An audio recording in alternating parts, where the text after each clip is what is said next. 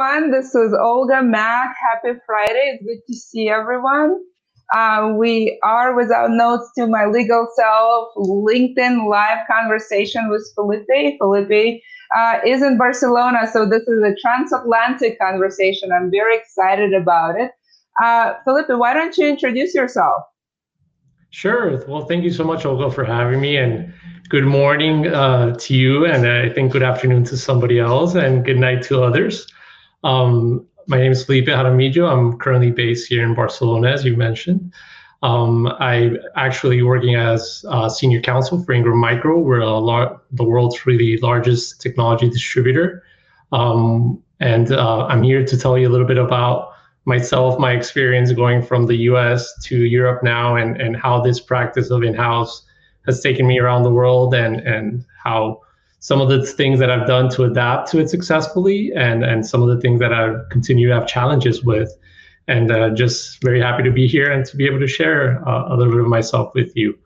Um, so if you want, I'll get started a little bit from how, pretty much how I got here to Barcelona, which I think is is the most interesting part. Um, I, I, went to school in the U.S. Um, I did um, finance in undergrad, and then I decided to to go to law school and made that great decision as as many other attorneys uh, do. And uh, I went to the University of Florida in Gainesville, and there I had what you call a normal U.S. Uh, sort of legal uh, schooling. Uh, I did take some classes in international law and I did have an interest in it, but I never imagined that there was going to be really an opportunity for it. Um, at the time, uh, I was after the, the real estate crisis, and, and I had worked throughout my undergrad in real estate. So I always had this expectation of, of, of going into real estate law. And through my time in, in, in law school, I, I kind of focused on that.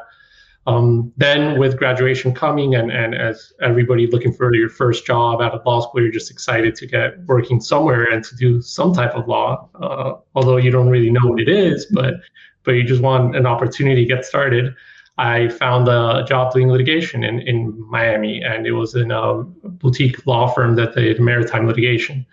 Um, it was through networking, and I was honestly, I think at the time, very lucky to to get that opportunity. And and that's what kicked off my legal career. Um, I learned a lot. It was a, an amazing experience to to I think in, to start off in litigation. Um, we did I did everything pretty much from motion practice, discovery, and being as a first year attorney, I actually got to sit in on, on two trials, which was amazing. Um, but then quickly, I, I kind of realized that long term, that's not where my heart was, and and that's really I didn't see myself doing litigation as as a senior partner at a law firm, for example. Um, and then, out of uh, pure luck, a friend of mine was looking to switch out of his job, and he found a job posting for an in-house counsel position that, uh, honestly, it asked for a lot more experience than I had. Um, it required a lot of, of of experience in different subject areas that I had no idea about, but I decided to take the step and I applied, and, and thankfully I was able to get interviewed. And uh, my boss at the time, Alex, um, I don't know how he took a chance on me. And, and I think he saw an eagerness in me to learn and to throw myself at, at something completely new, which I at the time knew it was new to me. And that's when I took my first in house position with a Fortune 500 um, electrical and security equipment distributor. Um, I was based in Miami, and, and there I got an opportunity to work a lot with Latin America as well as the US.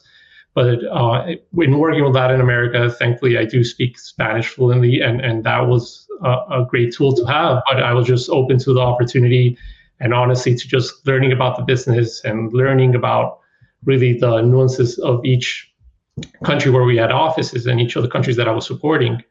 Um, I was there for some time and and I had an opportunity to come up to a, a, different distributor this time in the tech field, which is where I'm at currently in Ingram Micro. And here uh, I made a jump and stayed in Miami working. Um, then the focus uh, sort of centralized in a couple of countries in LATAM and in our Miami operation. And that was, it was honestly, I, I think, a great learning experience again, in the sense that now it was the tech field rather than just in house. Now I, I felt that I already knew what in house practice was. Now I was learning, it was a new field uh, for me, and that was uh, a couple of years ago And then during my time at Ingram, uh, I tried to absorb as much as possible as as as you do when you show up to a new job. I mean, I think that's really the eagerness to learn is is so important. And in that time there, um, out of pure luck, there was an opportunity to um, come over to Europe, and it was basically the attorney that was managing the Southern Europe uh, jumped over to manage compliance for our entire EMEA region. And they thought of opening the position internally, and they thought of me, and, and thankfully they made me an offer to make a move here to Barcelona. And I moved in Bar- to Barcelona a year ago, a little bit more than a year ago, and that's really how I came to to this beautiful city now. uh, it is indeed a beautiful city, and and thank you for that journey from Florida to Barcelona. Um, I, I, haven't traveled in, in quite a while. In fact, I, have been stuck in my beautiful home, but um, and I'm happy to be here. I'm grateful for the uh, health and and and opportunity to live in a beautiful home. Uh, but I also miss the world. So um, as you were taking us on a journey of um, in your professional journey, I, I, had all those images of travel that I used to have and the culture that I used to enjoy. I live in San Francisco Bay Area and recently visited my family in San Francisco, which is about 20 minutes away. And boy, oh boy, that felt like foreign travel. Um, I never thought I would say that. That and San Francisco is where I grew up and went to high school and, and lived 20 minutes away even today. So that was quite an experience. I have a couple of questions because you have an interesting career from sort of Florida to Barcelona, somewhere in the middle. Uh, you did maritime litigation, and as you said, you had normal U.S. law schooling. Um, let's actually talk about the normal U.S. schooling. What do you think uh, in your normal U.S. schooling has prepared you for uh, for for for this journey in in adventures in international law? Well, I, I think a couple of things. Um, I think during law school, we did have an opportunity, and thankfully, at, at, where I went to school, we had a couple of international law classes taught by great professors that they opened our eyes a little bit to all this information we're taking in th- during the first year or two of law school. You're overwhelmed with it's it's so much uh, new information, and then you're so focused on on constitutional law, business law, all these things towards, and then suddenly when you actually start taking courses on international law, you sort of get hit with the realization that not everything works like it does in the U.S. and and there's many differences in, in, in, the judicial systems across the world. And, and when you have international transactions, you have these different systems um, commingling. And, and in a way, as in-house counsel and as international law attorneys uh, for private practice as well, we're here to sort of uh, navigate our businesses and our clients through it. And and that's really where in, during law school is I was hit with that first it, sort of interest of huh.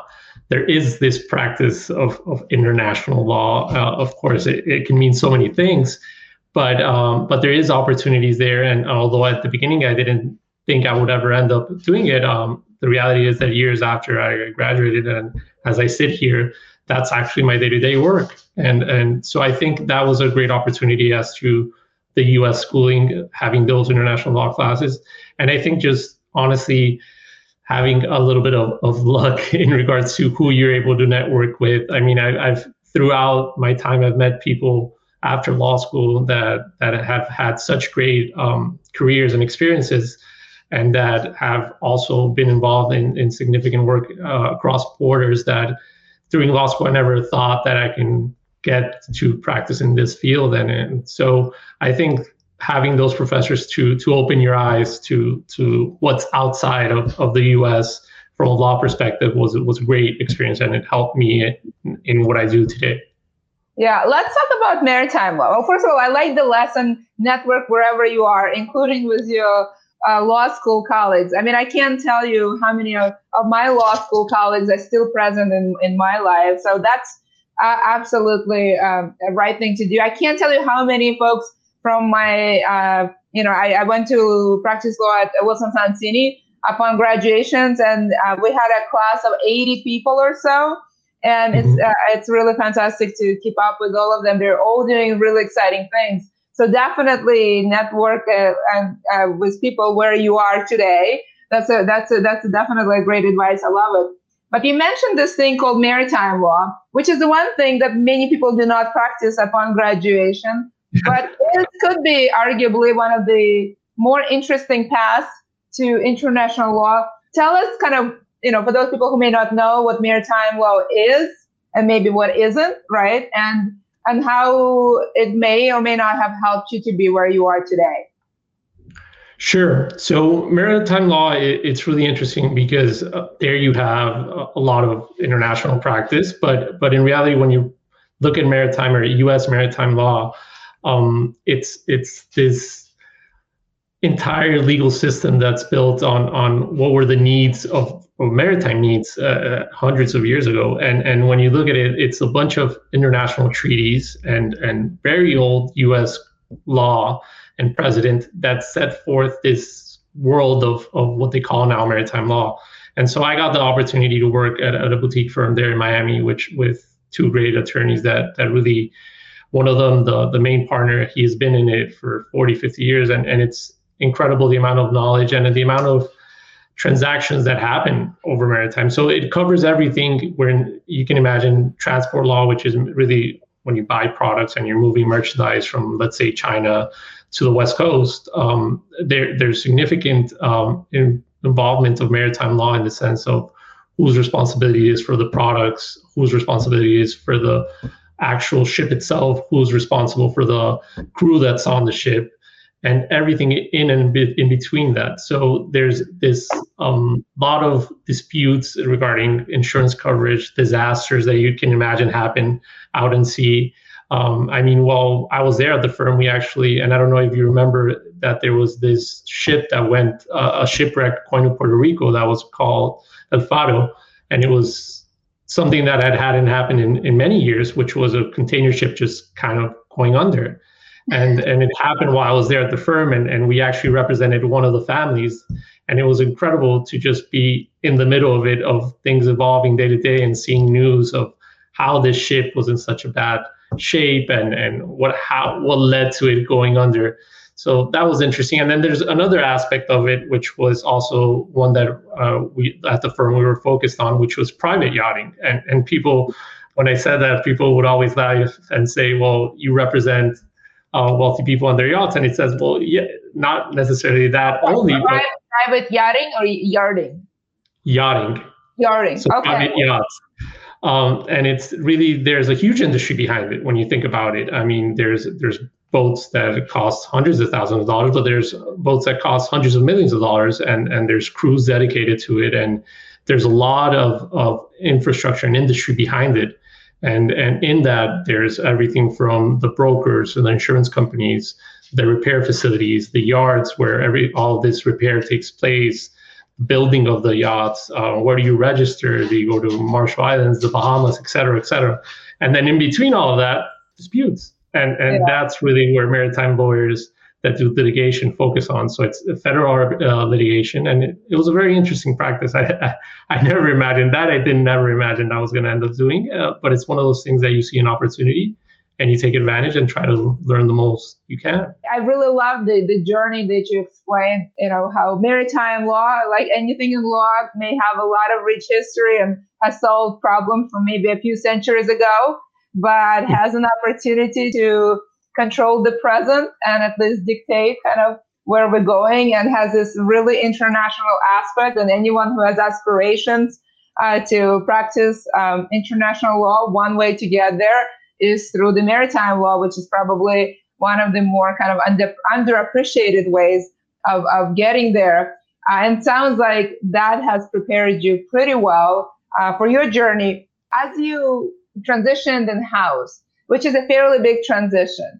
Uh, what is uh, what is the number one skill you brought in that was helpful, and what is the number one skill that you've developed? I think the number one skill that I brought in, um, and I think I mentioned a little bit in the intro, which is um, the willingness to learn. I, I think as attorneys, we we sort of specialize in this area, which is the practice of law, and then sometimes when we get things thrown at us that that is that's something we don't have knowledge on. We feel very uncomfortable, and and I think the best, um, let's say, quality or tool that I brought to going in house was being comfortable with with the fact that I did not know everything and being comfortable with the fact that that I had to learn a lot to be able to do my day-to-day job and that I had to reach out to people and to not be shy about it and to call not only outside counsel, of course, but call uh, the business folks and the operations manager and HR and finance team and and and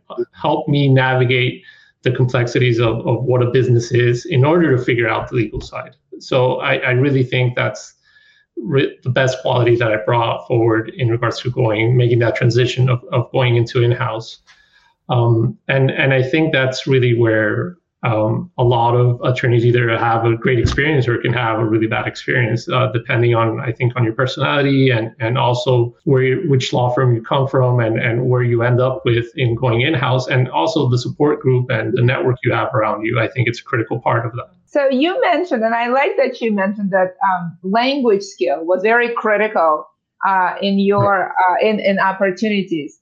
Um, and I really like when people search when they look for opportunities and want to figure out how to make pivot they look at their skills uh, much broader and their interests much broader than law. Um, and so that's a really good example. Tell me kind of how you thought through and obviously uh, you're aware of your language skill but how did you kind of think about of connecting the dots and making the move and actually taking advantage of you know what is not really a legal skill it's more of a i guess human skill or heritage skill, uh, something that is kind of part of you. Totally, and and and I think nowadays it's it's even more important than ever. I I wish I knew more languages. I only know English and Spanish, and sometimes, definitely in my current role, I, I feel I'm missing out on a lot of of useful experiences and and and a lot of information that I could be tapping into if I knew more languages. But I knowing um, Spanish and being able to take advantage of that, of course it was an interesting experience going in house where uh, I had to not only support in the day to day with with just generally speaking and writing in Spanish, but also the legal practice in Spanish, and and that's really where I had a, a steep learning curve in regards to going from being a U.S. Uh, trained attorney to start reading briefs in Spanish, although I spoke and, and, and can read Spanish perfectly it's a whole different world. it is a different skill. Let me tell you. It is completely I, I, different. People tell me that I speak with a 13 year old. Um, even though I'm fluent, uh, but it doesn't mean that I, uh, I I'm fluent in reading even. But it's it's very different to have a comfort level and have enough vocabulary um, to to be fluent in a business legal context, which is a very Correct. sophisticated. You're not just trying to understand you you you're trying to sound like a you know counsel uh, that people trust and take advice from. And that's a whole le- level of fluency that is more than just oh olga speaks russian or felipe speaks spanish. Um, it's it's it's you know you sound like you went to school somewhere in a spanish speaking country right? Exactly. that's a very different level and, of understanding of law and and communicating Exactly, and it even goes country to country. Honestly, I've had experiences uh, here after I moved to Spain. In my uh, one month into my new job, speaking with a business, um, I referred to what they call here a, a, warehouse. I used the wrong word that we use in, in Latin America, and to them, what I had said was not a warehouse, but was a storage space for wines. So when I mentioned this, you you upgraded your company. You become exactly. Well, I, I literally to translate it to English, I literally said, "Well, our storage space for wine can hold how much uh, inventory?" And then one of them just said, "Well, I wish I had enough a storage space for wine in my house," but I, I, I didn't even understand the joke. So it goes to simple things like that. the cultural differences make a difference. And here we're talking, the, we're speaking the same language, and, and even within the same language, um, there's many things that you have to learn from a business and legal perspective that that make it quite interesting. Oh, make sure whenever you have a storage conversation, you don't end up, uh, you know, having a wine conversation, which may or may exactly. not upgrade depending on the audience. Um, exactly. Interesting. Um, I want to talk to you a little bit. Uh, you know, we're gonna we're gonna answer, but I do want to talk about a couple of things. One about mm-hmm. managing a region because many in-house lawyers actually in the United States, you know, having a Latin uh, American region or EMEA region is something that you see either as an entire duty or additional duty. Um, you know, besides the language skills, uh, what other skills can you acquire? Um, you know, how do you approach that practice? Do you have any kind of best practices tips? I think the best practice that, that I can honestly and the best tip that I can give to somebody in a similar situation, and even if it's not an international practice, but it, especially if it's an international practice, is is creating genuine and, and rewarding relationships with with the business. I mean, I really think the best thing that I that I did and I can do if at any point through my career I, I continue to make changes at the the region I support is is getting to know my team, the HR team, the finance team, the operations team, the sales team, and, and getting to learn what is their day to day, what is their challenge, what are their challenges, uh, where are there areas of opportunity, and what is their vision as to what uh, legal team can can provide them. And I think once we develop those relationships, it just makes your job so much easier and and people are so open and willing to help you succeed that that it takes that effort at the beginning and it has to be on your side. Uh, you're really the one that's going into a new region that's assuming new responsibilities. You're the you're really the new guy on the block. And and so i really take that to heart and and make an effort to try to build those relationships as best and as quickly as possible. Um, and i think i can leverage that throughout my entire period that I worked with them uh, for the benefit of both. The question I have is around look, I mean, actually picking up all your stuff, even from Florida, you know, it's a little closer to Barcelona from Florida than it is from, say, California, but still, you know, moving.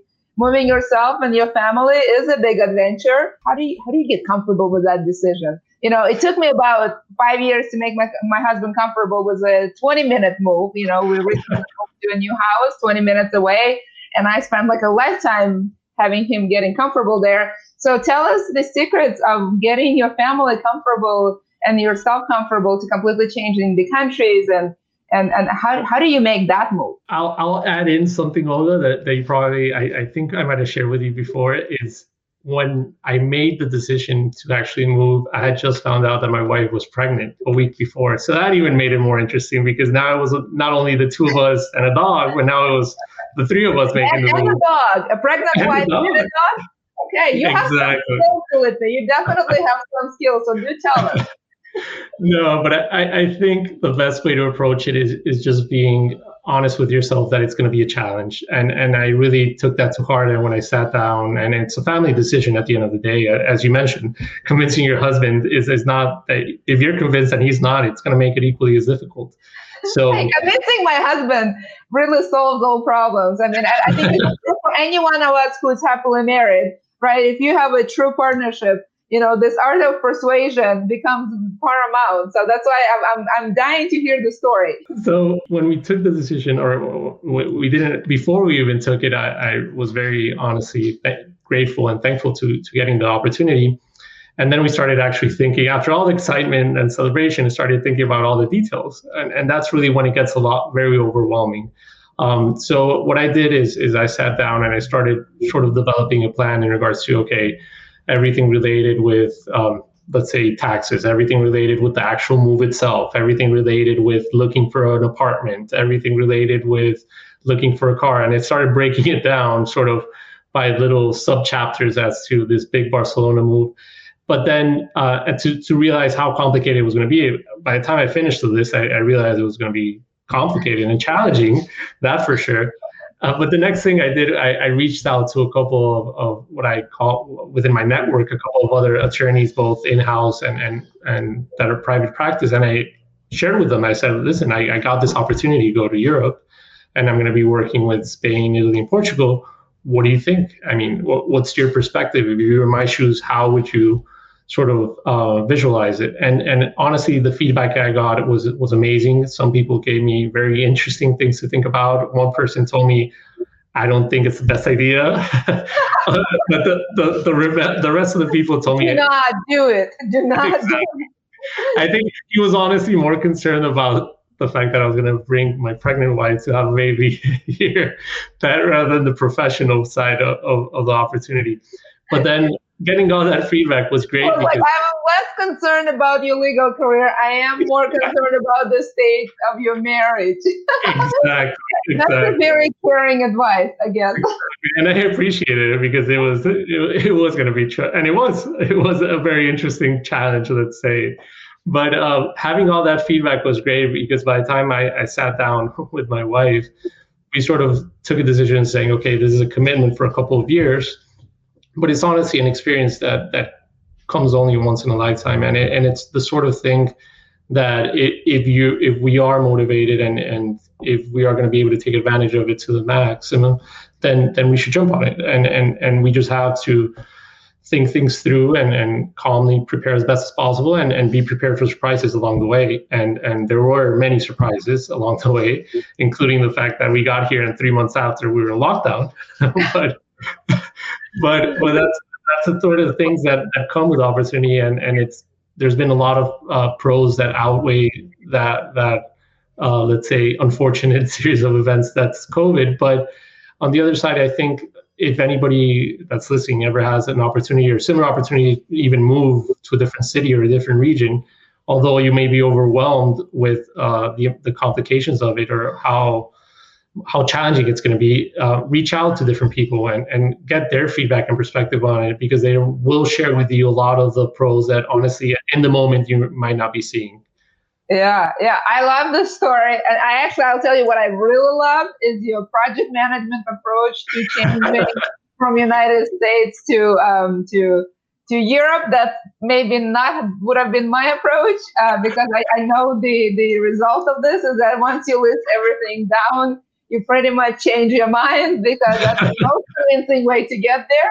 But uh, I love the dedication. Um, that sounds great. Managing outside counsel when you manage territory is actually even a more important skill than it is normally for in-house lawyer because you you you definitely not an expert not only in all laws but no, also in not in all jurisdictions.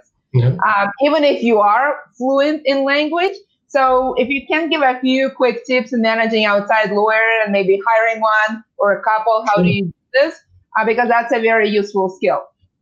Sure. So my my approach has always been trying to first get to meet them in person. Uh, the attorneys that, that are working, I, have had this happen to me already two or three times that I've taken over a region or different countries with different outside counsel.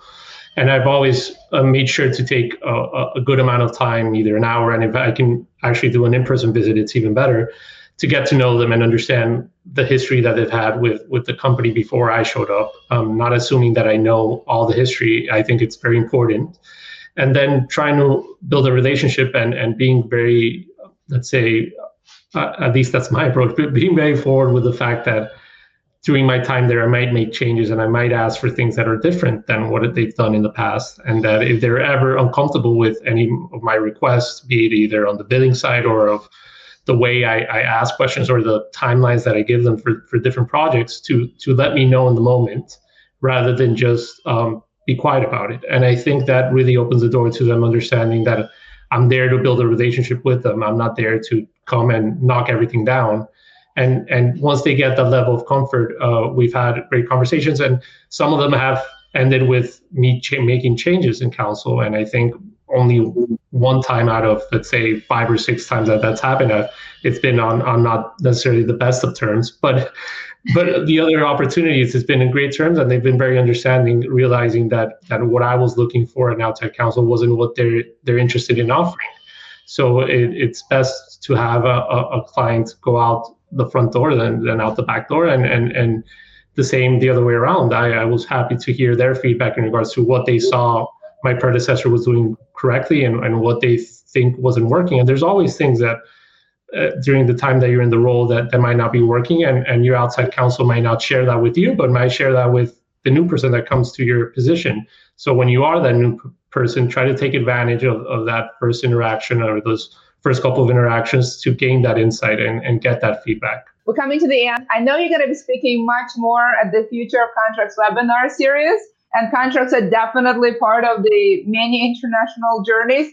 Um, give us a, a, quick summary of what you're going to be talking about in March, and I will put the comment. Uh, I'll put the link to registration for folks to register uh, in the comments. But why don't you share what you're going to talk about in maybe one or two minutes, and then we'll say our quick goodbyes. So uh, the plan for March is, is to take a, sort of what a, an expedition into contract uh, negotiation.